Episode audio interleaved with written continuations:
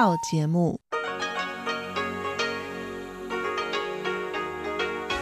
ที่นี่สถานีวิทยุเรดิโอไต้หวันอินเตอร์เนชันแนล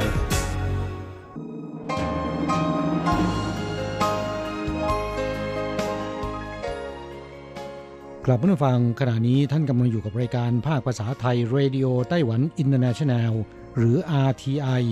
ออกกระจายเสียงจากกรุงไทเปไต้หวันสาธารณรัฐจีน เป็นประจำทุกวันนะครับ นอกจากรับฟังทางเครื่องรับวิทยุได้แล้ว ยังสามารถรับฟังรายการผ่านระบบออนไลน์ได้ที่ thai.rti.org.tw หรือที่ RTI Fanpage นะครับ ขอเชิญติดตามรับฟังรายการของเราได้ ตั้งแต่บัดนี้เป็นต้นไป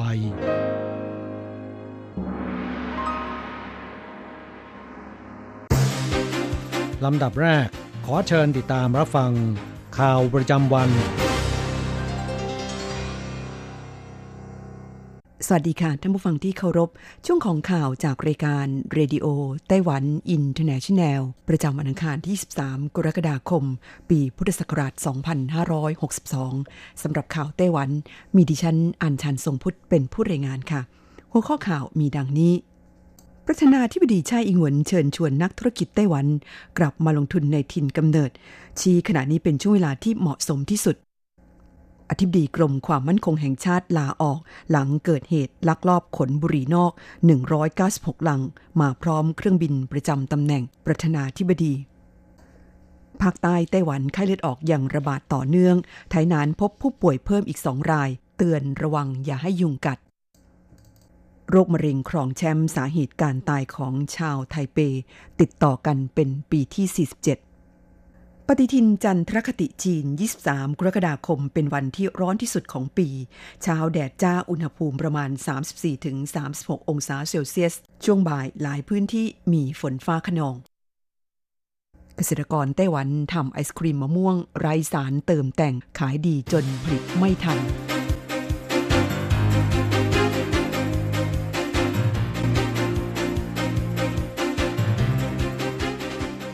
ต่อไปเป็นรายละเอียดของข่าวค่ะ ข่าวแรกประธานาธิบดีชาอิงเหวินผู้นำไต้หวันสาธารณจีนกล่าวขณะปราศัย เนื่องในโอกาสที่คณะตัวแทนนักธุรกิจไต้หวัน จากหอการค้าไต้หวันโลก หรือ WTCC ที่เดินทางกลับมาเพื่อร่วมการประชุมประจำปี ครั้งที่ 25 เข้าพบคารวะในวันที่ 23 กรกฎาคมศกนี้ว่าท่านเพิ่งเสร็จสิ้นการเดินทางเยือนชาติพันธมิตรในแถบทะเลแคริบเบียน รู้สึกขอบคุณนักธุรกิจไต้หวันในต่างประเทศ และชาวจีนพ้นทะเลที่ให้การสนับสนุนไต้หวันอย่างเต็มที่ พร้อมขอบคุณนายโยว่านฟง ประธานหอการค้าไต้หวันโลกที่ร่วมเดินทางไปในครั้งนี้ด้วยผู้นำไต้หวันยังกล่าวว่าในช่วง 3 ปีที่ผ่านมา รัฐบาลพยายามแก้ไขกฎหมาย ผ่อนคลายระเบียบข้อบังคับต่างๆ เพื่อปรับปรุงสภาพแวดล้อมด้านการลงทุน และในปีนี้ยังได้เสนอ แผนต้อนรับนักธุรกิจไต้หวันกลับมาลงทุนในถิ่นกำเนิด แต่ต่อมาปรับเปลี่ยนมาเป็น 3 แผนการลงทุนไต้หวัน ซึ่งให้สิทธิพิเศษแก่นักลงทุนมากขึ้น ดึงดูดเม็ดเงินลงทุนจากต่างประเทศได้เพิ่มขึ้น จนทะลุหลัก 452,000 ล้านเหรียญไต้หวัน หวังเป็นอย่างยิ่งว่านักธุรกิจไต้หวันในต่างประเทศ จะเดินทางกลับมาลงทุนในบ้านเกิดเมืองนอน อย่างสบายใจ และร่วมมือกับรัฐบาล ฝ่าฟันอุปสรรค เพื่อสร้างความรุ่งเรืองให้แก่เศรษฐกิจไต้หวันประธานาธิบดีชาอิงหวนย้ำในตอนท้ายว่า ปัจจุบันเป็นช่วงเวลาที่เหมาะสมกับการลงทุนในไต้หวันมากที่สุดเข้าต่อไปอธิบดีกรมความมั่นคงแห่งชาติลาออก หลังเกิดเหตุลักลอบขนบุหรี่นอก 196 ลังมาพร้อมเครื่องบินประจำตำแหน่ง ประธานาธิบดี สำนักข่าว CNA ของไต้หวันรายงานเมื่อวันที่ 23 กรกฎาคมศกนี้ว่า นายเผิงเซิ่งจู อธิบดีกรมความมั่นคงแห่งชาติ และพลตรีจางเจีย หัวหน้าหน่วยรักษาความปลอดภัยทำเนียบประธานาธิบดี ลาออกเพื่อแสดงความรับผิดชอบ ต่อกรณีเช้าโชว์เจ้าหน้าที่หน่วยงานรักษาความปลอดภัยทำเนียบประธานาธิบดี อาศัยช่องทางพิเศษในการผ่านเข้าออกประเทศ ลักลอบขนบุหรี่นอก 196 ลัง หรือ 9,800 คอตตอน ที่ลำเลียงมาโดยเครื่องบินประจำตำแหน่ง ประธานาธิบดี ซึ่งกลับจากการเดินทางเยือนชาติพันธมิตร ในแถบทะเลแคริบเบียนเมื่อวันที่ 22 กรกฎาคม ขณะที่อายการไทเปสั่งฟ้องเจ้าหน้าที่รักษาความปลอดภัยทำเนียบประธานาธิบดีสองนายที่ผัวพันคดี โดยหนึ่งในสองเป็นนายฐานยศพันตรี เป็นคนรูดบัตรเครดิต ซื้อบุหรี่ทั้งหมด มูลค่า 6.45 ล้านเหรียญไต้หวัน พร้อมสั่งห้ามประกันตัว ด้านประธานาธิบดีไช่อิงหวน ผู้นำไต้หวันสาธารณจีนกริ้วจัด สั่งเร่งตรวจสอบดำเนินคดีกับผู้ที่มีส่วนผัวพันและลงโทษผู้ที่มีหน้าที่เกี่ยวข้องโดยเร็ว เข้าต่อไปภาคใต้ไต้หวันไข้เลือดออกยังระบาดต่อเนื่อง ไถหนานพบผู้ป่วยเพิ่มอีกสองราย เตือนระวังอย่าให้ยุงกัด สถานการณ์การระบาดของโรคไข้เลือดออกทางตอนใต้ของไต้หวันยังขยายวงกว้างออกไป เตือนประชาชนระวังอย่าให้ยุงกัด กรมควบคุมโรค กระทรวงสาธารณสุข และสวัสดิการไต้หวันสาธารณรัฐจีนแถลงเมื่อวันที่ 22 กรกฎาคมที่ผ่านมาว่า พบผู้ป่วยไข้เลือดออกรายใหม่เพิ่มอีกสองราย อาศัยอยู่ในหมู่บ้านชงหมิง เขตตะวันออกของนครไทยนาน เป็นชายวัย 70 กว่าปี และหญิงวัย 40 กว่าปี เป็นคนในครอบครัวเดียวกัน ทั้งสองไม่เคยเดินทางไปต่างประเทศหรือต่างเมืองกิจวัตรประจำวันวนเวียนอยู่ในย่านตลาดสด ชงเตอ๋อตลาดสดตะวันออก และสวนสาธารณะบาเครเมโมเรียลกรมควบคุมโรคเปิดเผยสถานการณ์โรคไข้เลือดออกในปี 2562 ณ วันที่ 12 กรกฎาคมนี้ พบผู้ป่วยที่ติดเชื้อในไต้หวันแล้วรวม 58 ราย เป็นผู้ป่วยในนครเกาฉง44รายไถหนาน 14 ราย นอกจากนี้ยังพบผู้ป่วยที่ติดเชื้อจากต่างประเทศอีก 222 ราย ซึ่งนับว่ามากที่สุดเป็นประวัติการจึงขอเตือนประชาชนในเขตภาคใต้ต้องระวัง อย่าให้ยุงกัด และควรทำลายแหล่งเพาะพันยุงในสถานที่อยู่อาศัย เข้าต่อไปปฏิทินจันทรคติจีน 23 กรกฎาคม เป็นวันที่ร้อนที่สุดของปี ช่วงเช้าแดดจ้า อุณหภูมิ 34-36 องศาเซลเซียส ช่วงบ่ายหลายพื้นที่มีฝนฟ้าขนอง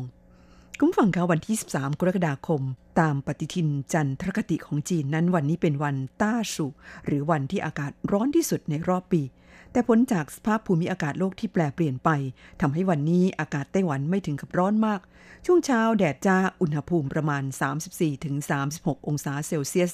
ขณะที่ช่วงบ่ายนั้น กรมอุตุนิยมวิทยาเตือนว่าหลายพื้นที่จะมีฝนฟ้าขนอง เตือนระวังน้ำท่วมฉับพลัน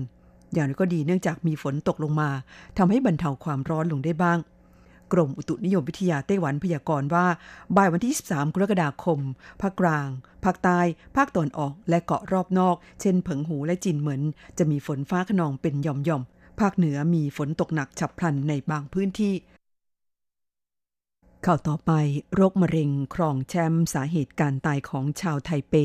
ติดต่อกันเป็นปีที่ 47 ผลการจัดอันดับ 10 สาเหตุการตายของชาวกรุงไทเปประจำปี 2561 พบโรคมะเร็งครองอันดับหนึ่งติดต่อกันเป็นปีที่ 47 ขณะที่มีโรคเรื้อรังติดอันดับอีกถึง 7 ชนิด เฉลี่ยคนไทเป 100 คน เสียชีวิตเพราะโรคเรื้อรัง 64.3 คน กองสาธารณสุขกรุงไทเป เผยแพร่อัตราการตายของประชากรกรุงไทเป ประจำปี 2561 พบว่า ปี 2561 มีประชากรเสียชีวิตรวม 18,000 กับอีก 50 คน หรือคิดเป็นอัตรา 317.6 ต่อประชากร 100,000 คน ซึ่งต่ำกว่าค่าเฉลี่ยของทั้งประเทศซึ่งอยู่ที่ 415.0 ต่อประชากร 100,000 คน โดยในบรรดา 22 เมือง ทั่วไต้หวันนั้น อัตราการตายของกรุงไทเปนั้นถือว่าต่ำมาก โดยเป็นรองเพียงเกาะจินเหมินและเมืองเหลียนเจียง และหากเทียบกับปี 2560 มีผู้เสียชีวิตเพิ่มขึ้น 416 คน หรือ 2.4%สำหรับ 10 สาเหตุการตายของชาวกรุงไทเปนั้นได้แก่ โรคมะเร็ง ครองอันดับหนึ่งติดต่อกันเป็นปีที่ 47 อันดับ 2 ถึงอันดับ 10 ได้แก่ โรคมะเร็ง โรคปอดอักเสบ โรคหลอดเลือดสมอง โรคเบาหวาน โรคไตอักเสบ โรคไตเรื้อรัง โรคทางเดินหายใจเรื้อรัง อุบัติเหตุโรคติดเชื้อในกระแสเลือด และโรคความดันโลหิตตามลำดับ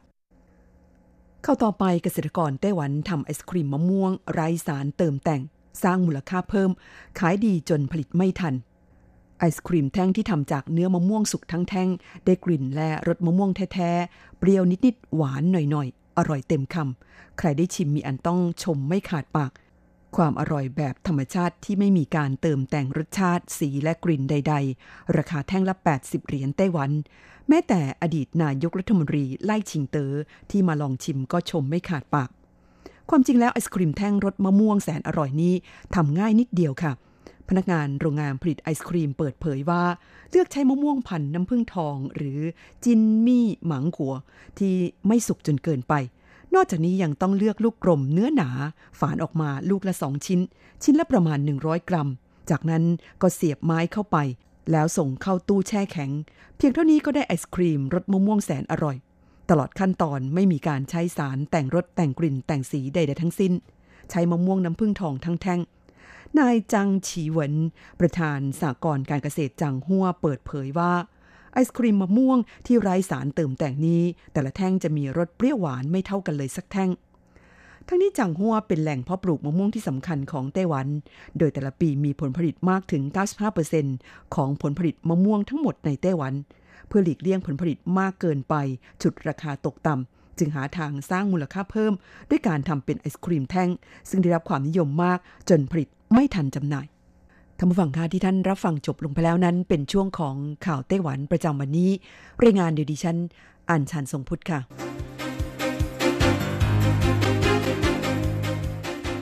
ต่อไปขอเชิญฟังข่าวต่างประเทศและข่าวจากเมืองไทยค่ะ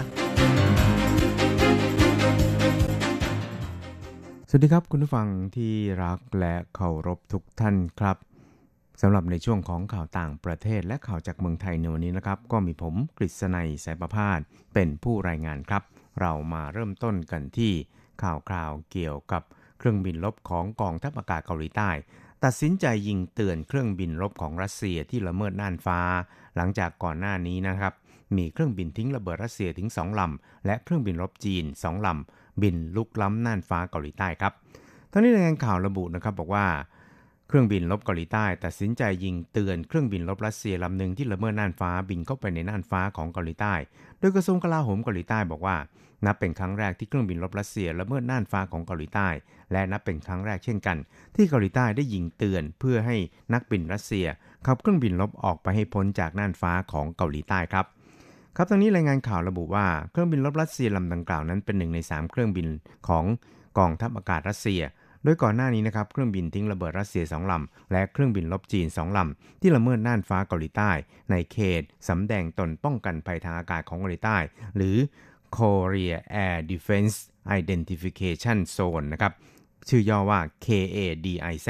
กระทรวงกลาโหมเกาหลีใต้ระบุอีกครับว่า รัฐบาลเกาหลีใต้นั้นจะยื่นหนังสือร้องเรียนอย่างเป็นทางการ เกี่ยวกับการละเมิดน่านฟ้าเกาหลีใต้ ของเครื่องบินลบจีนและรัสเซียในข่าวนี้ครับ ครับทีนี้เราไปติดตามข่าวๆจากเมืองไทยกันบ้างครับ ข่าวแรกนั้นเป็นข่าวเกี่ยวกับความคืบหน้าของคดีแพรวา 9 ศพนะครับ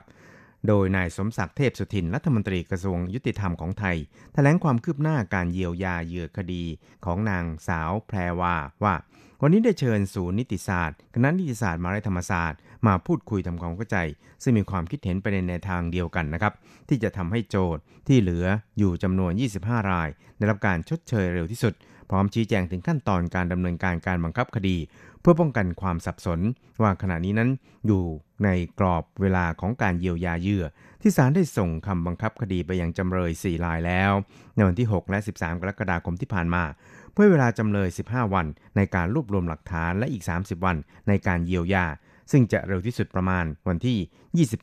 28-29 สิงหาคมศกนี้ หรือช่วงสิ้นเดือนสิงหาคมนั่นเองครับ โดยค่าเสียหายที่ศาลตัดสินนั้นอยู่ที่ 25 ล้านบาท ที่จำเลยต้องชำระรวมดอกเบี้ย 7.5 ต่อปี หากนับตั้งแต่วันเกิดเหตุ 23 ธันวาคม ปี 2553 จนถึงเดือนกรกฎาคมจะรวมเป็นเงินทั้งสิ้น 41 ล้านบาท และหากประวิงเวลาอีกก็จะมีดอกเบี้ยเพิ่มขึ้น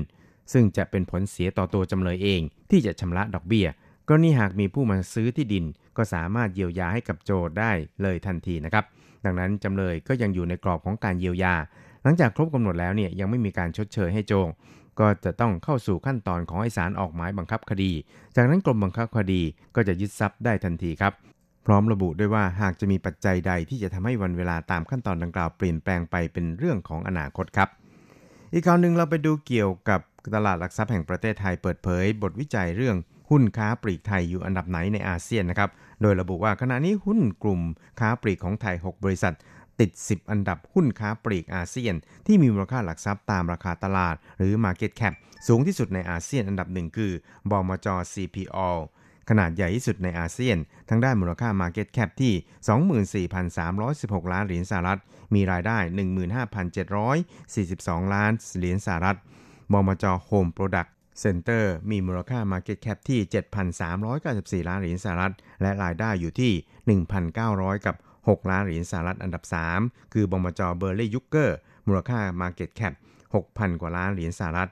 รายได้ที่ 4,833 ล้านเหรียญสหรัฐ ครับทีนี้เราไปติดตามอัตราแลกเปลี่ยนระหว่างค่าเงินไต้หวันกับเงินบาท และเงินเหรียญสหรัฐกันครับ หากต้องการโอนเงินบาท 10,000 บาท ต้องใช้เงินไต้หวัน 10,000กับ280เหรียญไต้หวัน หากต้องการซื้อเงินสด 10,000 บาท ก็ต้องใช้เงินเหรียญไต้หวัน 10,000กับ630 เหรียญไต้หวัน ส่วนตาแลกเปลี่ยนระหว่างค่าเงินไต้หวันกับเงินเหรียญสหรัฐในวันนี้ 1 เหรียญสหรัฐต้องใช้เงินไต้หวัน 31.33 เหรียญไต้หวันแลกซื้อ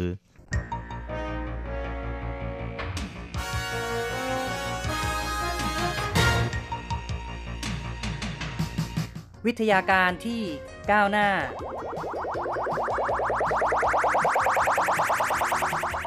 ชีวิตความเป็นอยู่ที่ทันสมัย อะไรที่ใหม่ ๆ ล้ำยุค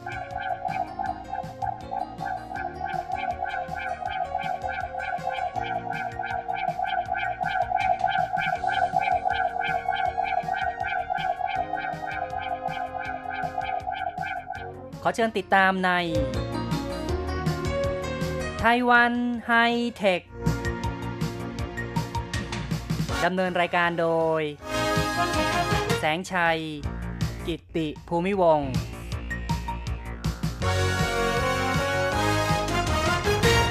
คุณผู้ฟังที่ราครับ พบกันอีกแล้วในไต้หวันไฮเทค ผมแสงชัยนะครับ ในครั้งนี้เราจะคุยกันอีกสักครั้งเกี่ยวกับเรื่องของการผลักดัน โซลาร์ฟาร์มในไต้หวัน ซึ่งรัฐบาลมีการอุดหนุน ให้ติดตั้งโซลาร์ฟาร์มบนพื้นที่การเกษตรที่มีมลภาวะสูง โดยหวังว่าจะใช้พื้นที่การเกษตรที่มีมลภาวะสูงเหล่านี้ ให้กลายเป็นโซลาร์ฟาร์มนำมาใช้ประโยชน์ในการผลิตกระแสไฟฟ้า ให้เงินอุดหนุนถึงเฮกตาร์ละ 4 แสนเหรียญไต้หวัน 1 เฮกตาร์ก็คือ 10,000 ตารางเมตรนะครับ ก็ถือว่า เป็นเงินอุดหนุนที่มากพอสมควร ทางรัฐบาลก็คาดหวังว่าในปี 2020 ก็คือปีหน้านี้จะมีโครงการต้นแบบสัก 1 โครงการ และเมื่อถึงปี 2025 จะมีพื้นที่มลภาวะเป็นพิษสูง กลายเป็นโซลาร์ฟาร์มที่มีกำลังการผลิตไฟฟ้า 65 เมกะวัตต์ทบวงสิ่งแวดล้อมได้ประกาศหลักเกณฑ์การอุดหนุนโครงการอุปกรณ์พลังงานแสงอาทิตย์ และการปรับปรุงพื้นที่มลภาวะการเกษตร ซึ่งเจ้าของพื้นที่เกษตร ที่สอดคล้องเงื่อนไข ยื่นขอปรับปรุงพื้นที่มลภาวะ จะได้รับเงินอุดหนุน เฮกตาร์ละ4แสนเหรียญไต้หวัน ซึ่งข้าราชการบอกว่าจุดสำคัญก็คือการสร้างโซลาฟาร์ม ต้องสอดคล้องกับประสิทธิภาพทางด้านต้นทุน คืออย่างน้อย ต้องนำมาผลิตไฟฟ้า 20 ปีขึ้นไป ซึ่งสภาพในปัจจุบันพื้นที่เกษตรที่มีมลภาวะสูงเหล่านี้ ส่วนใหญ่เจ้าของก็จะเป็นชาวนาที่ อายุมากแล้ว ส่วนใหญ่ที่นาเหล่านี้จะกลายเป็นพื้นที่รกร้างว่างเปล่า เพราะว่าเจ้าของที่ดินนั้นไม่อยากปล่อยเช่า เพราะปล่อยเช่าไปอาจจะมีความเสี่ยงมีมีความไม่แน่นอนนะครับ ก็เลยขอรับเงินอุดหนุนหยุดการเกษตรแทน ซึ่งถ้าว่าเพิ่มแรงจูงใจให้นำมาใช้ในการผลิตไฟฟ้า ก็จะมีประโยชน์มากขึ้นทบวงสิ่งแวดล้อมจะดำเนินมาตรการอุดหนุน ให้เฮกตาร์ละ4แสนเหรียญไต้หวันนะครับ ซึ่งเงินอุดหนุนก็จะมาจากกองทุนปรับปรุงดินและน้ำของทบวงสิ่งแวดล้อม จากการตรวจสอบนั้นปัจจุบันพื้นที่ที่มีสิทธิ์ได้รับเงินอุดหนุน ก็เป็นพื้นที่เกษตรมลภาวะ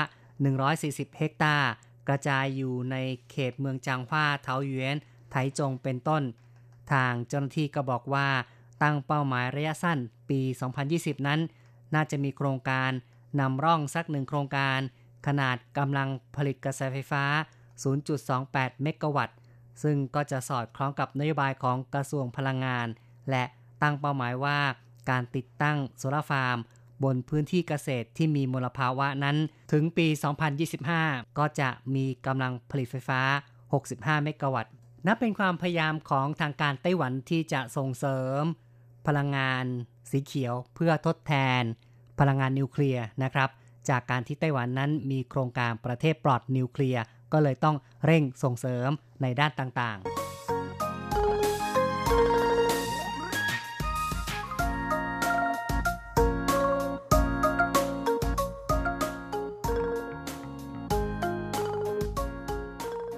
โซลาฟาร์มเป็นสิ่งที่หลายฝ่ายกำลังมีความสนใจอย่างมาก โดยเฉพาะในไต้หวันอย่างที่แสงชัยได้เคยบอกไว้ว่า รัฐบาลได้มีเป้าหมาย ประเทศปลอดนิวเคลียร์ในปี 2025 ปัจจุบันเนี่ยนะครับไต้หวันยังมีการผลิตกระแสไฟฟ้า จากนิวเคลียร์อยู่ประมาณเกือบ 10%นะครับ โดยล่าสุดนะครับในปี 2017 ที่ผ่านมานั้น การผลิตกระแสไฟฟ้าในไต้หวันมีสัดส่วนนะครับก็คือ ใช้เชื้อเพลิงจากถ่านหินเนี่ยมากที่สุดคือ 46.8%รองลงมาก็ใช้แก๊สธรรมชาตินะครับ 34.7% รองลงมาจึงเป็นนิวเคลียร์อยู่ที่ 8.3%แล้วก็มีน้ำมันนะครับ 4.5%ที่เหลือก็เป็นพลังงานหมุนเวียน ก็ได้แก่พลังงานโซลาเซลล์จากลม จากน้ำแล้วก็จากขยะนะครับ ในส่วนนี้ก็ 4.5%สำหรับในอนาคตนั้นตามเป้าหมายประเทศปลอดนิวเคลียร์ปี 2025 ก็จะต้องตัดนิวเคลียร์ออกไปเลยนะครับ และโครงสร้างการผลิตกระแสไฟฟ้า ของไต้หวันนั้น ก็ตั้งเป้าหมายเอาไว้ว่า จะเป็นพลังงานหมุนเวียน 20%ที่เหลือก็เป็นพลังงานฟอสซิลนะครับ ซึ่งในส่วนของพลังงานฟอสซิลนั้นมีถึง 80%ใน 80%นี้ก็ยังมีการแบ่งสัดส่วนนะครับว่าจะต้องเป็นการผลิตด้วยแก๊สเนี่ย 50%ที่เหลือก็จะเป็นน้ำมันและถ่านหินอีก 30%ตามเป้าหมายที่บอกว่าพลังงานหมุนเวียน 20%นั้นถือว่าเป็นการปรับโครงสร้างการผลิตกระแสไฟฟ้าทำให้สัดส่วนของพลังงานหมุนเวียนนั้นจะต้องเพิ่มขึ้นอีกประมาณ 3 เท่านะครับ ตอนนี้เนี่ยใช้อยู่ประมาณ 5%ใช่ไหมครับ จะต้องเพิ่มเป็น 20%ก็เท่ากับว่าต้องเพิ่มมาอีก 3 เท่า จึงจะเพียงพอ และวิธีการนั้นก็ต้องพยายามหาแหล่งพลังงานหมุนเวียนที่มีความถาวรนะครับ มีเสถียรภาพในการผลิตได้ในระยะยาว ซึ่งโซลาร์ฟาร์มนั้นก็เป็นสิ่งที่รัฐบาลกำลัง มองอยู่นะครับ แล้วก็มีแนวโน้มนะครับว่าราคาของโซลาร์ฟาร์มนั้นต้นทุนจะถูกลงเรื่อยๆ อย่างในช่วง2-3ปีที่ผ่านมาถูกลงอย่างมาก แม้แต่ในประเทศไทยก็เริ่มมีการใช้โซลาร์ฟาร์มกันมากขึ้น และมีการประเมินนะครับว่า ถ้ามีเงินสัก 2-3 แสนบาทนั้นนำไปฝากธนาคารจะได้ดอกเบี้ยเพียงแค่ 1%เท่านั้น แต่ถ้าว่านำไปลงทุนกับ solar rooftop นะครับ ก็คือผลิตโซลาร์เซลล์ติดตั้งแผงโซลาร์เซลล์เอาไว้บนหลังคา จะได้ผลตอบแทนอยู่ที่ประมาณถึง 10%ทีเดียว การขยายตัวของโซลาร์ฟาร์มในทั่วโลกนั้นจึงพุ่งขึ้นอย่างรวดเร็วมีการประเมินเอาไว้ว่า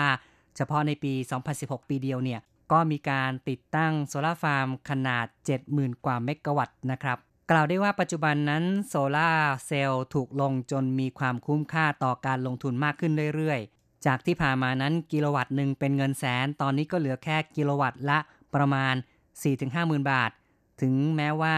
จะไม่มีการสนับสนุน ไม่มีการอุดหนุนจากรัฐบาล ก็ยังถือว่าคุ้มต่อการลงทุนอยู่ดี แนวโน้มที่จะเกิดขึ้นในอนาคตเนี่ยนะครับ ไม่ว่าจะเป็นในไต้หวันหรือในไทยนั้น ก็เชื่อว่าหลังคาของประชาชนหลังคาของชาวบ้านนั้น จะกลายเป็นที่ผลิตกระแสไฟฟ้า ซึ่งอาจจะมีเอกชนเข้ามาขอเช่าหลังคาของโรงงานหรือว่าอาคารขนาดใหญ่เพื่อขายไฟฟ้า ให้แก่เจ้าของอาคารเองหรือแม้แต่ขายเข้าสู่ระบบการจ่ายไฟของการไฟฟ้าก็เป็นไปได้นะครับทางนี้ทั้งนั้นเพราะว่าหากจะให้ชาวบ้านเป็นผู้ลงทุนในการติดตั้งเองนั้นบางทีอาจจะไม่มีความชำนาญมากพอ ก็ควรจะให้เช่าซะนะครับ ก็คือว่ามีพื้นที่หลังคาขนาดกว้างขนาดใหญ่เนี่ยก็ให้เช่ากับผู้ที่มีความชำนาญทางด้าน การติดตั้งโซลาร์ฟาร์ม มาเป็นผู้ติดตั้งแล้วก็มาเป็นผู้บริหารงานก็จะมีความสะดวกมากกว่า ปัจจุบันสภาพในไต้หวันนั้นถือว่ามีความเอื้ออำนวยต่อการลงทุนผลิตกระแสไฟฟ้า โดยภาคเอกชนนะครับ เพราะได้มีการผ่านกฎหมาย แยกระบบการผลิตไฟฟ้า แล้วก็ระบบการจ่ายไฟฟ้าออกจากกัน ซึ่งก็คือปัจจุบันนั้น บริษัทไต้หวันพาวเวอร์ซึ่งก็คือการไฟฟ้าไต้หวันเนี่ยมีเครือข่ายนะครับในการส่งกระแสไฟฟ้า มีเสาไฟฟ้าที่ลากผ่านไปทั่วไต้หวันนะครับ เครือข่ายส่งกระแสไฟฟ้าเหล่านี้ต้องเป็นส่วนที่สามารถนำมาให้บริการรับจ้างในการส่งกระแสไฟฟ้า ให้แก่ภาคเอกชนได้ด้วย ซึ่งก็คือว่าภาคเอกชนที่ลงทุนผลิตกระแสไฟฟ้า อยู่ทางภาคใต้สมมุติที่จาอี้เนี่ยนะครับ ผลิตกระแสไฟฟ้าจากโซลาร์ฟาร์มขึ้นมาแล้ว จะขายให้แก่ผู้ที่อยู่ทางภาคเหนืออสมมติว่าอยู่ที่เถาหยวนก็ได้นะครับ นั่นก็คือว่าผู้ที่ผลิตกระแสไฟฟ้าที่จาอี้เนี่ยนะครับ จะสามารถขอเช่าบริการส่งกระแสไฟฟ้าของบริษัทไต้หวันพาวเวอร์ไปสู่ทางโรงงานที่อยู่ในเทาหยวนได้ เพราะฉะนั้นผู้ที่ผลิตกระแสไฟฟ้ารายเล็กรายน้อย ไม่ว่าจะอยู่ที่ไหนสามารถจำหน่ายกระแสไฟฟ้าอย่างเสรีขายให้แก่ใครก็ได้ ไม่จำเป็นต้องติดตั้งเสาไฟฟ้าลากสายไฟเอง สามารถใช้บริการของ การไฟฟ้าไต้หวันได้ ส่งกระแสไฟฟ้าผ่านเครือข่ายของการไฟฟ้าที่มีอยู่ อย่างไรก็ตามนะครับในการติดตั้งโซลาร์ฟาร์มนั้น แม้ว่าต้นทุนเดี๋ยวนี้ต่ำลงแล้ว และค่าบำรุงรักษาก็ค่อนข้างจะถูกกว่า การผลิตกระแสไฟฟ้าในรูปแบบอื่นๆ แต่ก็ยังต้องมีการดูแลอยู่เหมือนกันแล้วนะครับ ในเรื่องของโซลาร์ฟาร์มนั้น แต่ละปีนั้นก็ต้องคอยดูเรื่องของ การล้างแผงโซลาเซลล์เพราะจะมีฝุ่นละอองมาจับมาเกาะนะครับ ถ้าเกาะมากๆ ก็ทำให้การผลิตกระแสไฟฟ้าได้น้อยลง ประสิทธิภาพจะด้อยลงนะครับ จึงต้องมีการล้างแผงโซลาร์เซลล์เหมือนกัน นอกจากนี้การติดตั้งในพื้นที่กลางแจ้งก็จะมีหญ้ามีพืชต่างๆ ขึ้นมาปกคลุม ก็ต้องทำการตัดหญ้าตัดต้นไม้ที่ขึ้นรกรุงรังอยู่เหมือนกัน การเลือกพื้นที่ในการติดตั้งโซลาร์ฟาร์มเป็นอีกเรื่องหนึ่ง เป็นอีกสิ่งหนึ่งที่มีความสำคัญสำหรับในไต้หวันเนี่ยที่จังหวัดจาอี้นั้นถือว่าเป็นจุดที่มีแสงอาทิตย์ส่องมากที่สุดนะครับ เพราะฉะนั้นทางการไต้หวันก็เลยสนับสนุนให้มีการทำโซลาร์ฟาร์มที่จาอี้ด้วยกำลังผลิตไฟฟ้า 300 เมกะวัตต์ทีเดียวนะครับ ก็เป็นโครงการที่ เริ่มทดลองไปแล้วและเชื่อว่าในอนาคตถ้าได้ผลก็คงจะมีการขยายมากขึ้น ทั้งนี้ทั้งนั้นการลงทุนในแต่ละโครงการนั้นก็ไม่ได้หมายความว่า จะประสบความสำเร็จไปทั้งหมดนะครับคงต้องมีการพิจารณาปัจจัยในหลาย ๆ ด้าน ทั้งในเรื่องของทำเลที่ตั้งที่เหมาะสม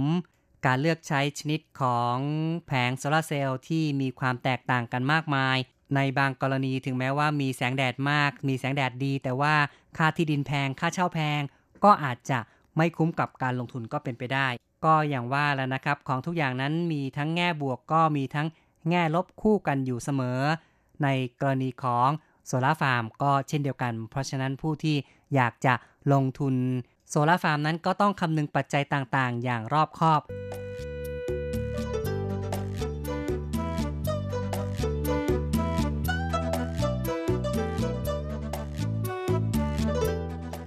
ถึงแม้ว่าต้นทุนของโซลาร์เซลล์นั้นลดลงเรื่อยๆ แต่ว่าในความเป็นจริงการผลักดันเพื่อติดตั้งโซลาร์เซลล์หรือว่าทำโซลาร์ฟาร์มนั้นก็ไม่ใช่ราบรื่นนะครับ การตั้งเป้าหมายของไต้หวัน ประเทศปลอดนิวเคลียร์ปี 2025 นั้น มีการวางแผนว่าจะต้องผลิตไฟฟ้าจากโซลาร์เซลล์ 20 กิกะวัตต์ ซึ่งมีการแบ่งขั้นตอนนะครับ เป้าหมายปี 2019 นั้นเท่ากับ 1.5 กิกะวัตต์ เพิ่มมาเป็น 2020 6.5 2021 ก็เป็น 8.75 กิกะวัตต์ 2022 11.25 กิกะวัตต์ 2023 14 กิกะวัตต์ 2024 ก็ 17 กิกะวัตต์ แล้วก็ 2025 นั้นคือ 20 กิกะวัตต์นะครับ แต่สภาพการผลักดันนะครับ สะสมเนี่ยจนถึงปี 2018 ตอนนี้ก็มีแค่ 2.8 กิกะวัตต์นะครับ แม้ว่าไม่ได้ล่าช้ากว่าเป้าหมายเท่าใดนัก แต่ความเป็นจริงก็ยังมีอุปสรรคนะครับ ทั้งในเรื่องของการหาพื้นที่ราบเพื่อมาผลิตกระแสไฟฟ้าหรือว่าทำเป็นโซลาร์ฟาร์มนั้นก็มีปัญหาในเรื่องของกระบวนการยื่นขออนุญาต อย่างเช่นว่า การจะติดตั้งแผงโซลาร์เซลล์บนบ่อเลี้ยงปลาหรือว่า ติดตั้งในพื้นที่ทำนาทำสวน การเกษตรต่างๆนั้น ก็มีหน่วยงานที่คอยดูแลอยู่นะครับ ซึ่งในส่วนนี้คงต้องมีการประสาน เพื่อทำความเข้าใจระหว่างกัน เพื่อที่ว่าจะสามารถบรรลุผลตามเป้าหมายในปี 2025 การใช้การผลิตไฟฟ้าจากโซลาเซลล์เท่ากับ 20 กิกะวัตต์ เอาละครับคุณผู้ฟังครับการพูดคุยในรายการไต้หวันไฮเทคในครั้งนี้ เห็นทีต้องขอยุติลงก่อนนะครับ อย่าลืมกลับมาพบกับไต้หวันไฮเทคในครั้งต่อไป บ๊ายบายอำลาไปก่อนครับ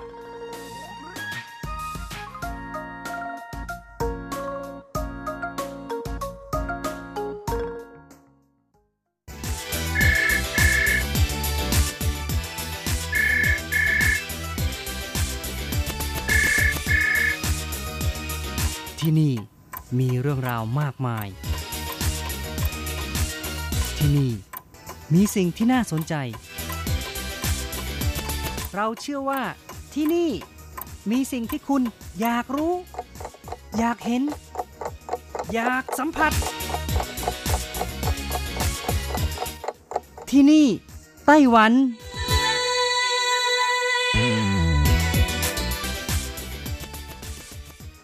สวัสดีค่ะ คุณผู้ฟังที่รักทุกท่านพบกันช่วงเวลาที่นี่ไต้หวันกับรถจรัสยนต์สุวรรณพร้อมกับเนื้อหาสาระดีๆ ที่เกี่ยวข้องกับในไต้หวันมาเล่าสู่กันฟังประจำทุกสัปดาห์ในสัปดาห์นี้ก็เช่นกันค่ะ มีเรื่องราวของผลไม้อร่อยๆในช่วงหน้าร้อนแบบฮอตๆนะคะราคาก็ถูกด้วยนะคะ เพราะว่าปีนี้ผลผลิตมีมาก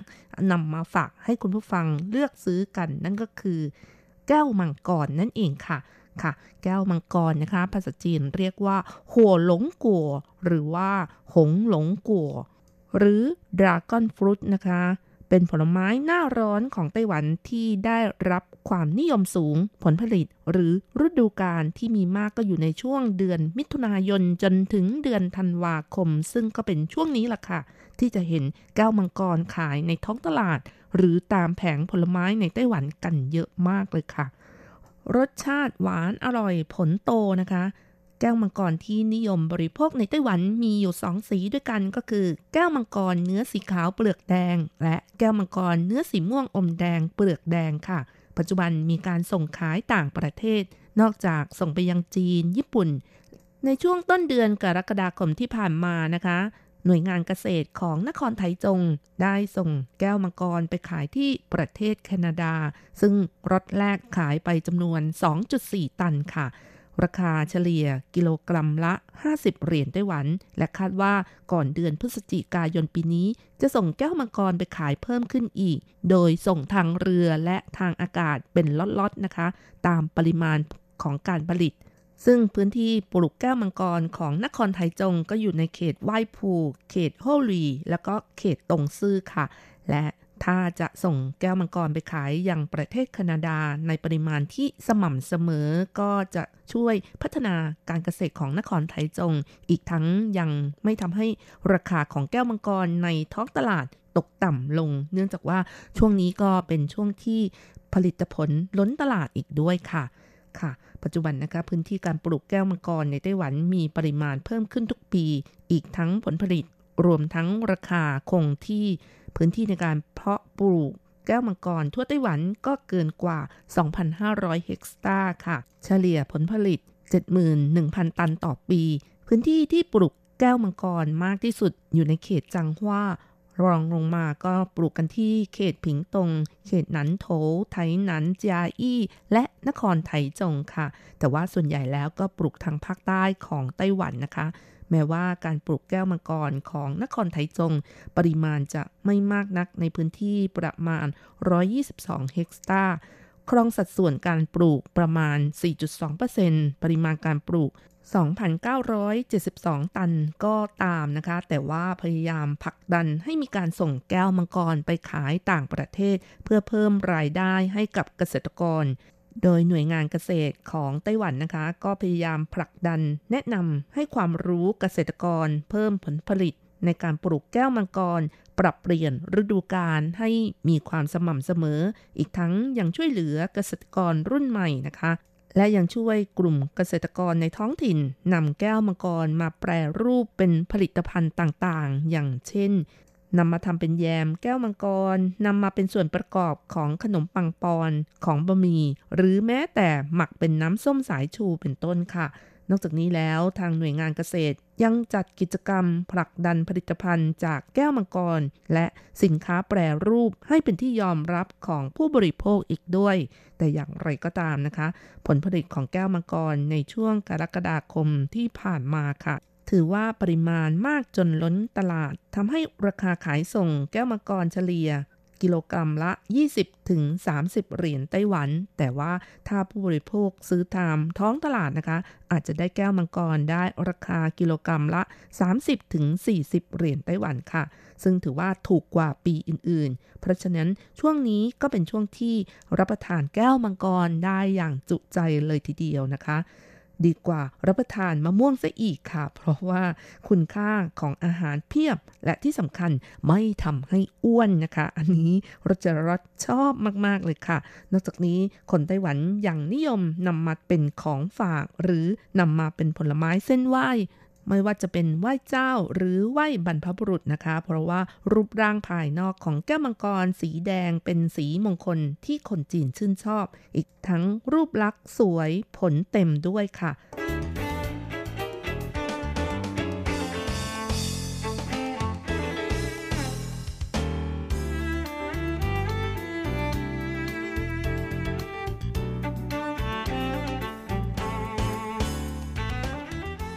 สำหรับแก้วมังกรที่นิยมปลูกในไต้หวันก็เป็นแก้วมังกร เนื้อสีขาวเปลือกแดง และเนื้อสีแดงอมม่วงเปลือกแดงนะคะ แก้วมังกรทั้งสองชนิดนี้นิยมปลูกกันในไต้หวันมาก ส่วนแก้วมังกรเนื้อสีขาวเปลือกเหลือง ไม่ค่อยนิยมกันเท่าไหร่นะคะ แก้วมังกรเป็นผลไม้ท้องถิ่นที่กำเนิดในอเมริกากลาง และเป็นพืชจำพวกกระบองเพชร ต่อมานำเข้ามาปลูกในเอเชีย โดยปลูกที่เวียดนามก่อนค่ะ มีบาทหลวงของชาวฝรั่งเศสนำเข้าไปปลูกเมื่อประมาณร้อยกว่าปีแล้ว โดยปลูกมากตามแนวชายฝั่งตะวันออกของเมืองยาตรังไปจนถึงไส้ง่อนนะคะ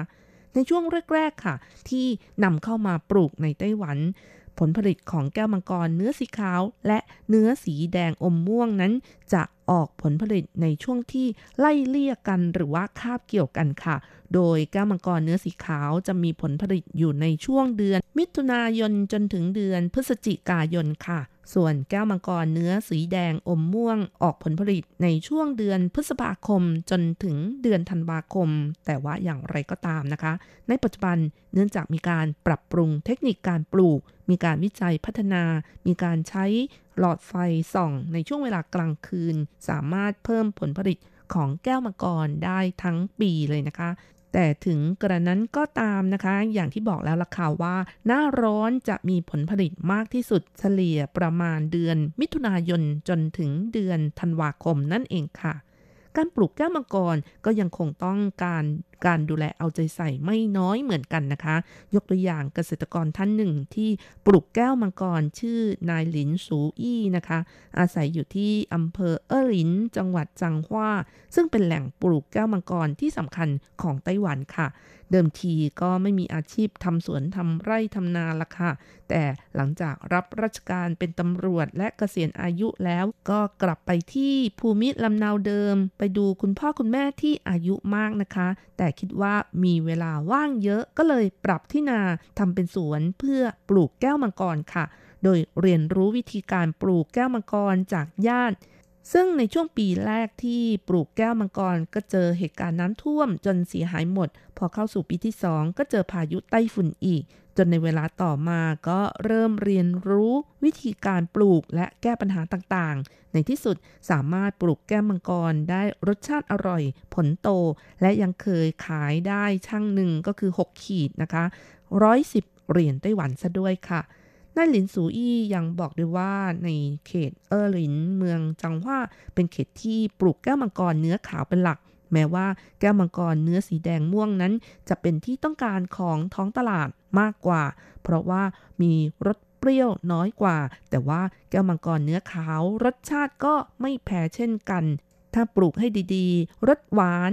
อร่อย อีกทั้งยังมีสารอาหารที่มีประโยชน์กับร่างกายสูง มีผู้บริโภคต่างจังหวัด สั่งซื้อส่งไปถึงบ้านที่เป็นขาประจำก็ไม่น้อยเลยค่ะ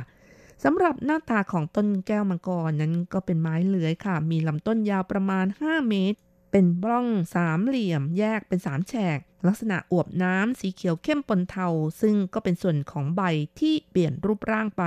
ส่วนลำต้นที่แท้จริงอยู่ในตำแหน่งที่เป็นศูนย์กลางของแฉกที่ 3 ที่ลำต้นด้านนอก มีน้ำเป็นกลุ่มๆนะคะ แล้วก็ยังมีรากทั้งในดินและรากอากาศ ดอกของแก้วมังกร เป็นดอกเดี่ยวขนาดใหญ่ มีเกสรตัวผู้จำนวนมาก มีก้านเกสรเพศเมียหนึ่งอัน ส่วนของกลีบดอกจะอยู่ด้านบนของรังไข่ เมื่อบานมีลักษณะคล้ายกับปากแตร โดยจะบานในช่วงหัวค่ำจนถึงช่วงเช้านะคะ แล้วก็ยังมีกลิ่นหอมอ่อนๆนะคะ และที่สำคัญนะคะ แก้วมังกรดอกตูม หรือว่าดอกบาน ปัจจุบันก็นิยมนำมารับประทานเป็นอาหารตามพัตตาคาร นิยมนำมาทอดน้ำมัน ลวกหรือว่านำมาตุนเป็นซุปนะคะ ถือเป็นอาหารรสชาติอร่อยที่มีความหอมอ่อนๆ และยังเป็นอาหารสุขภาพในช่วงหน้าร้อนเลยทีเดียวค่ะ คุณผู้ฟังท่านใดถ้าสนใจนะคะ ก็ลองนำมาประกอบอาหารดังกล่าวข้างต้นได้นะคะ ส่วนผลของแก้วมังกรก็เป็นทรงกลม มีเนื้อหลายเมล็ดนะคะ ที่ผลมีกลีบ ภายในผลเมื่อผ่าออกมา จะมีเนื้อสีขาวขุ่นสีชมพู สีแดงหรือแดงอมม่วงก็ขึ้นอยู่กับชนิดของแก้วมังกรนั่นเองค่ะ เมล็ดมีขนาดเล็กสีดำลักษณะคล้ายกับเมล็ดงา หรือเม็ดแมงลัก กระจายอยู่ทั่วเนื้อของแก้วมังกรค่ะ อันนี้นะคะเวลาเรารับประทานเข้าไปแล้ว ไม่ผ่านการย่อยก็ถ่ายออกมา เป็นลักษณะดำๆเหมือนกันเลยค่ะ ก็ลองสังเกตดูนะคะ ปัจจุบันแก้วมังกรได้รับความนิยมบริโภคสูงในไต้หวัน เพราะเป็นผลไม้ที่ดีต่อสุขภาพ นิยมนำมาบริโภคเป็นผลไม้สด หรือไม่ก็นำมาเป็นส่วนผสมของฟรุตสลัด หรือปั่นเป็นน้ำผลไม้ก็แสนอร่อยนะคะ เหมาะกับทั้งเด็กและผู้ใหญ่ ส่วนเปลือกแก้วมังกรที่เป็นสีม่วงแดงนั้น ก็ยังสามารถนำมาทอดไข่ หลายคนก็บอกว่าอร่อยเหมือนกันนะคะ ลองทำดูนะคะ ต้องเลือกแก้วมังกรที่ไม่ฉีดยาด้วยค่ะ จะได้ปลอดสารค่ะ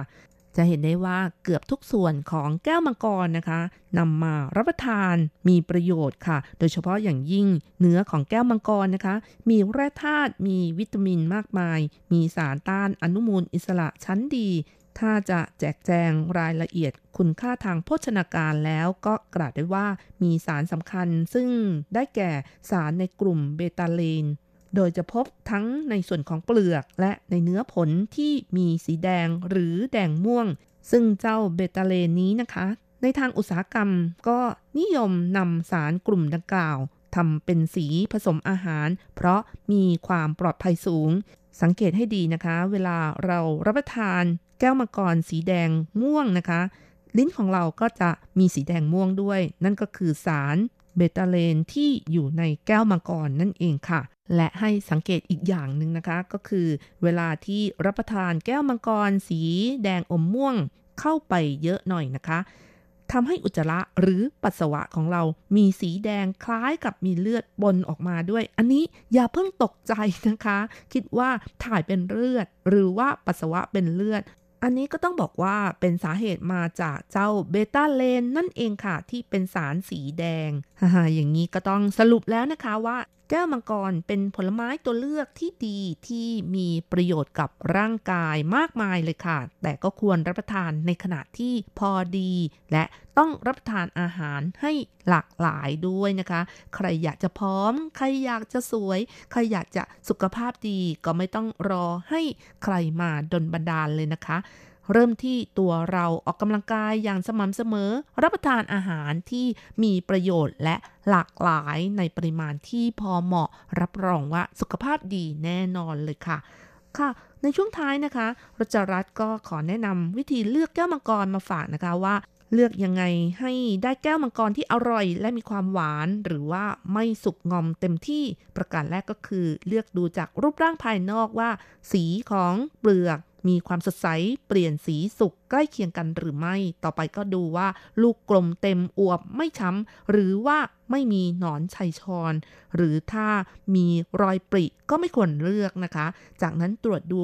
รอยพับของกลีบที่อยู่ด้านนอก หากมีรอยย่นมากนะคะ ก็แสดงว่าสุกงอมเต็มที่แล้วค่ะ รสชาติก็ยิ่งหวาน ถ้าซื้อกลับไปบ้านก็ควรเก็บไว้ในตู้เย็นเพื่อรักษาความสดค่ะเอาละค่ะเวลาของรายการหมดลงอีกแล้วนะคะ อย่าลืมค่ะ กลับมาติติดตามเรื่องราวดีๆ ที่เกี่ยวข้องกับในไต้หวันในช่วงเวลาที่นี่ไต้หวันกับรัชรัตน์สัปดาห์หน้าเวลาเดียวกันสำหรับวันนี้ ขอให้ทุกท่านโชคดีมีความสุข สวัสดีค่ะ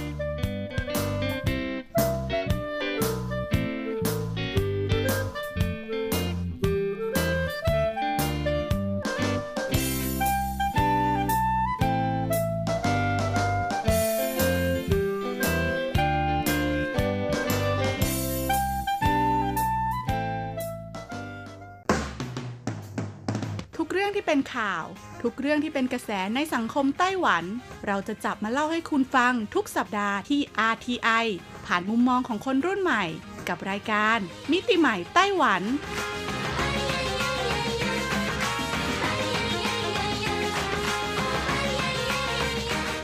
สวัสดีค่ะ คุณผู้ฟัง RTI ที่เคารพทุกท่านขอต้อนรับเข้าสู่รายการมิติใหม่ไต้หวันค่ะ รายการที่จะนำเสนอเรื่องราวดีๆ ที่เกิดขึ้นในไต้หวันนะคะดำเนินรายการโดยดิฉันดีเจยุ้ยมณพรชัยวุฒิค่ะ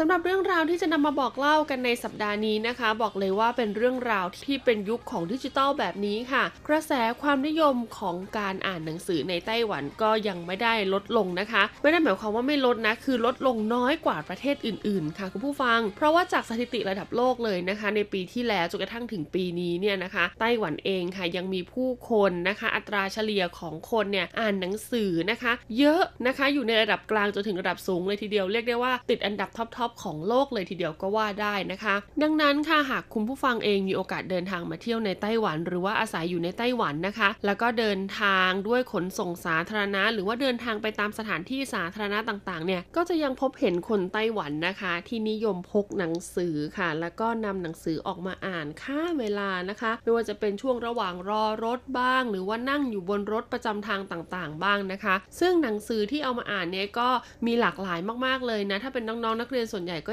จะยังเป็นพวกหนังสือเรียนอยู่นะคะ แต่ถ้าเป็นกลุ่มคนทำงานหรือว่าผู้ใหญ่แล้วค่ะ ก็จะเลือกเป็นหนังสือที่เขาให้ความสนใจมากกว่านะคะ ซึ่งภาพพวกนี้เนี่ยยังสามารถพบเห็นได้ในไต้หวันค่ะคุณผู้ฟัง บางคนนะคะอาจจะไม่ได้เลือกในการพกหนังสือแล้ว เพราะปัจจุบันนี้มีหนังสืออิเล็กทรอนิกส์เกิดขึ้นเยอะมากนะคะ แล้วก็สะดวกกว่า คุณสามารถดาวน์โหลดแอปพลิเคชัน ของหนังสือชนิดนั้นๆนะคะ ที่คุณชื่นชอบได้นะ แล้วก็เก็บไว้บนมือถือเวลาอยากจะอ่านเนี่ยก็เปิดจากโทรศัพท์มือถืออ่านได้แต่ความรู้สึกนะคะในการอ่านจากโทรศัพท์มือถือ หรือว่าการอ่านจากหนังสือเนี่ยก็จะต่างกัน เพราะอะไรเพราะว่าโทรศัพท์มือถือของเราเนี่ยเราไม่ได้มีแค่แอปอ่านหนังสืออย่างเดียว ดิฉันเองเนี่ยเป็นหนึ่งในคนที่มีแอปอ่านหนังสือนะคะ อยู่ในโทรศัพท์มือถือ และเชื่อไหมว่าพออ่านอ่านอ่านไปสักพักหนึ่งอะถ้ามันมีแอปพลิเคชันอื่นอย่างเช่น Facebook IG Line เด้งมาเตือนเราอะไรอย่างเงี้ยเราก็จะสมาธิแตกพลาดแล้วอะแบบว่าสมาธิแตกก็คือเอ้ามีอะไรเด้งมาก็ต้องรีบไปเปิดดูโซเชียลมีเดียก่อน แต่ถ้าคุณอ่านจากหนังสืออะค่ะหนังสือก็จะมีแค่ตัวหนังสือกับกระดาษไหมซึ่งก็จะทำให้เรามีสมาธิในการจดจ่ออยู่กับการอ่านหนังสืออย่างจริงจังมากขึ้นค่ะคุณผู้ฟัง ดังนั้นยุ้ยเชื่อนะคะว่าหากคุณอยากอ่านอะไรบางอย่าง แล้วคุณอยากได้ความรู้อยากมีสมาธิอยากตกผลึกจากสิ่งที่คุณอ่านมาจริง ๆนะคะ แนะนำว่าให้อ่านจากหนังสือเนี่ยแหละค่ะ เป็นทางเลือกที่ดีที่สุดแล้ว และอีกหนึ่งอย่างนะคะที่ทำให้คนไต้หวันเนี่ยหันมาใส่ใจอ่านหนังสือมากขึ้น หรือยังมีความนิยมในการอ่านหนังสืออยู่ในเกณฑ์ที่เรียกว่าระดับสูงเลยก็ว่าได้ นั่นก็เพราะว่ามีหลายหน่วยงานค่ะ ทั้งภาครัฐและเอกชนนะคะ ร่วมมือกันส่งเสริมให้หนังสือเนี่ยสามารถเข้าถึงประชาชนได้ง่ายมากยิ่งขึ้นค่ะ ไม่ว่าจะเป็นห้องสมุดประชาชน ห้องสมุดมหาวิทยาลัย หรือว่าร้านขายหนังสือร้านเช่าหนังสือต่างๆนะคะ มีบริการที่เรียกว่าส่งหนังสือให้ถึงบ้าน หรือไม่เช่นนั้นก็สามารถยืมจ่ายเงินคืนผ่านร้านสะดวกซื้อได้ โดยที่ตัวคุณเองเนี่ยไม่ต้องเดินทางไกลไปจนถึงร้านหนังสือหรือว่าห้องสมุดนะคะ ซึ่งแน่นอนว่าแนวทางนี้ก็ทำให้คนที่รักการอ่านหนังสืออยู่แล้วเนี่ยได้รับความสะดวกสบายมากขึ้น ส่วนใครที่กำลังอยากจะอ่านหนังสือค่ะคุณผู้ฟังในเมื่อเห็นช่องทางแบบนี้แล้วก็เอ้ย การอ่านหนังสือสักเล่มก็จะไม่ใช่เรื่องยากอีกต่อไปค่ะ และนอกเหนือจากเรื่องราวของบริการที่เกี่ยวข้องกับหนังสือนะคะ ที่ต้องบอกเลยว่าสามารถเอามาส่งให้คุณถึงบ้านได้แล้วนะ เขาก็ยังมีในส่วนของการปรับปรุงห้องสมุดค่ะคุณผู้ฟัง โดยเฉพาะห้องสมุดในมหาวิทยาลัยนะคะ ก็คือว่ามหาวิทยาลัยเนี่ยแน่นอนว่าเป็นแหล่งของการรวบรวมความรู้อยู่แล้วถูกไหมดังนั้นค่ะจะทำอย่างไรดี ให้เด็กๆที่ศึกษาอยู่ในมหาวิทยาลัยนั้นๆเนี่ยหันมาใส่ใจหาความรู้จากห้องสมุดมากขึ้น ในยุคกระแสที่ต้องบอกเลยว่าอินเทอร์เน็ตมาแรงขนาดนี้ค่ะ ดังนั้นการสร้างบรรยากาศของห้องสมุดให้มีความสวยงามน่านั่ง สามารถทำให้เราเนี่ยใช้ชีวิตอยู่ในห้องสมุดได้นานมากขึ้น ก็เป็นตัวกระตุ้นให้เด็กเนี่ยหันมาสนใจในการเปิดหนังสืออ่านมากขึ้นค่ะค่ะ และที่สำคัญห้องสมุดมหาวิทยาลัยเหล่านี้นะคะ เขายังเปิดโอกาสให้ประชาชนภายนอกเนี่ยเข้าไปใช้บริการได้ด้วยค่ะคุณผู้ฟัง คิดดูว่าถ้าเรามีครอบครัวใช่ไหมคะ แล้วเราก็มีมหาวิทยาลัยอยู่ห่างจากบ้านไม่มาก ในมหาวิทยาลัยเนี่ยก็จะมีในส่วนของอ่าเขาเรียกว่าโซนสำหรับทำกิจกรรมนันทนาการต่างๆ มากมายนะคะ และยังมีในส่วนของห้องสมุดที่น่าเข้าไปนั่งอ่านหนังสือ สอนการบ้านให้กับน้องๆหนูๆแล้วก็มีหนังสือสำหรับเด็กๆ อย่างเงี้ยนะคะ ก็เลยไม่แปลกใจนะคะที่เราจะเห็นนะคะ ผู้ปกครองส่วนใหญ่นะคะ ใช้เวลาในช่วงวันหยุดเนี่ยไปกับห้องสมุดของมหาวิทยาลัยค่ะ ดังนั้นวันนี้ค่ะ ยุ้ยก็เลยจะมาบอกเล่าถึง 10 อันดับห้องสมุดในไต้หวันค่ะ ที่ไม่เพียงรูปลักษณ์ข้างนอกจะสวยอย่างเดียว ภายในห้องสมุดนะคะ ก็มีการจัดโซนพื้นที่ต่างๆ ที่เรียกได้ว่า คุณต้องการความรู้แบบไหน สถานที่แห่งนี้ตอบโจทย์ความต้องการของคุณได้เป็นอย่างดีค่ะ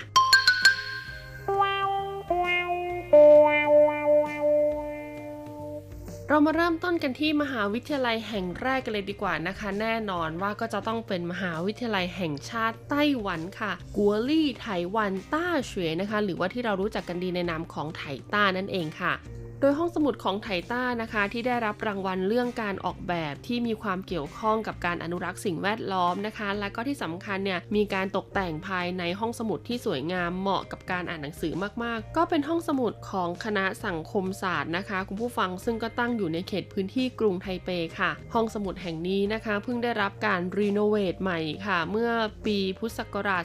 2012 ที่ผ่านมานะคะ คุณผู้ฟัง ซึ่งหลังจากการรีโนเวทใหม่ค่ะ ก็ทำให้ห้องสมุดแห่งนี้เนี่ยแบ่งออกเป็น 2 ชั้นนะคะ ก็คือชั้นใต้ดินกับชั้น1นะคะ แล้วก็ทั้ง 2 ชั้นเนี่ยก็มีในส่วนของการรีโนเวทด้านในให้เป็นในรูปแบบของเขาวงกฏค่ะ ตู้ที่วางหนังสือเนี่ยก็จะเป็นทรงโค้งนะคะ คุณผู้ฟังทำให้เราสามารถเดินเป็นวงกลมในการหาหนังสือได้ แล้วก็ตลอด 360 องศาของอาคารนะคะ ก็จะใช้เป็นกระจกใสค่ะ เพื่อให้แสงสว่างจากภายนอกเนี่ยสามารถส่องเข้ามาได้นะคะ ด้านบนค่ะหลังคา มีการลดอุณหภูมิความร้อนนะคะด้วยการปลูกต้นหญ้าเป็นสนามหญ้านะคะ แล้วก็บริเวณด้านนอกเนี่ยก็มีการปลูกหญ้าโดยรอบพื้นที่เลยทีเดียวนะคะ ดังนั้นเมื่อคุณไปอ่านหนังสือในห้องสมุดแห่งนี้ค่ะ หากต้องการพักสายตาเพียงแค่มองออกมานอกหน้าต่าง คุณก็จะเห็นทุ่งหญ้าสีเขียวเต็มไปหมดแล้วนะคะ ต้องบอกเลยว่าห้องสมุดของมหาวิทยาลัยไถต้าแห่งนี้อยู่กลางเมืองนะคุณผู้ฟัง ดังนั้นเนี่ยถ้าคุณไปเห็นของจริงแล้วคุณไม่ต้องตกใจ ว่าไม่น่าเชื่อว่าห้องสมุดที่อยู่กลางเมืองกรุงไทเปใหญ่ขนาดนี้ สามารถทำออกมาได้สวยงามขนาดนี้ค่ะ ต่อมาเป็นห้องสมุดของมหาวิทยาลัยกัวลี่ไทเปต้าเฉวยค่ะคุณผู้ฟังหรือว่ามหาวิทยาลัยแห่งชาติกรุงไทเปนั่นเองนะคะ ต้องบอกเลยว่าห้องสมุดแห่งนี้นะคะ มีความสูงถึง 8 ชั้นเลยทีเดียวค่ะคุณผู้ฟัง ซึ่งความสูงของห้องสมุดแห่งนี้นะคะ แล้วก็ความใหญ่ของเขาเนี่ยก็เลยทำให้เขาไม่สามารถตั้งอยู่ในวิทยาเขตกลาง หรือว่าวิทยาเขตหลักของมหาวิทยาลัยไทเปได้นะคะ ออกไปตั้งอยู่ที่วิทยาเขตตรงซานเสียค่ะซึ่งซานเสียเนี่ยก็อยู่ในพื้นที่การดูแลของนครนิวไทเปนะคะ ความสวยงามก็คือแน่นอนค่ะว่าชั้นที่เป็นห้องสมุดเนี่ยนะคะ ก็มีการติดหน้าต่างแบบ 360 องศา เช่นเดียวกันสามารถรับแสงแดดได้ตลอดทั้งวันนะคะ ในช่วงที่มีแดด แล้วก็ช่วงกลางคืนเนี่ยก็สามารถใช้ในส่วนของแสงสว่างภายนอกเนี่ยเข้ามามีส่วนร่วมกับหลอดไฟแบบ LED ได้ด้วยนะคะ การออกแบบรูปลักษณ์ภายนอกพิเศษมากๆค่ะ ด้วยความที่ซานเสียเนี่ยเป็นพื้นที่อยู่ใกล้กับอิงเกอร์ ซึ่งอิงเกอร์เนี่ยเป็นแหล่งที่เรียกได้ว่ามีเครื่องปั้นดินเผานะคะ แล้วก็มีพวกผลิตภัณฑ์จากเซรามิกนี่เยอะมากๆค่ะ ดังนั้นค่ะเขาก็เลยเอาเจ้าเซรามิกเนี่ยแหละค่ะมาประกอบร่างรวมกันนะคะ เป็นกำแพงภายนอกขนาดใหญ่ค่ะของอาคารแห่งนี้ แล้วก็รูปทรงนะคะที่เขาทำออกมาเนี่ยทำเป็นรูปสะพาน 7 สะพานเชื่อมต่อกันค่ะ เป็นสะพานนะคะที่ใช้ในการเชื่อมโยงความรู้ของนักศึกษามหาวิทยาลัยแห่งนี้ หรือใครที่อยากหาความรู้ก็เข้ามาที่ตึกแห่งนี้ค่ะ คุณก็จะได้ความรู้นะคะ เรียกได้ว่าเป็นการออกแบบที่มีทั้งเอกลักษณ์ของท้องถิ่นนะคะ แล้วก็มีความหมายที่ดีมากๆเลยทีเดียว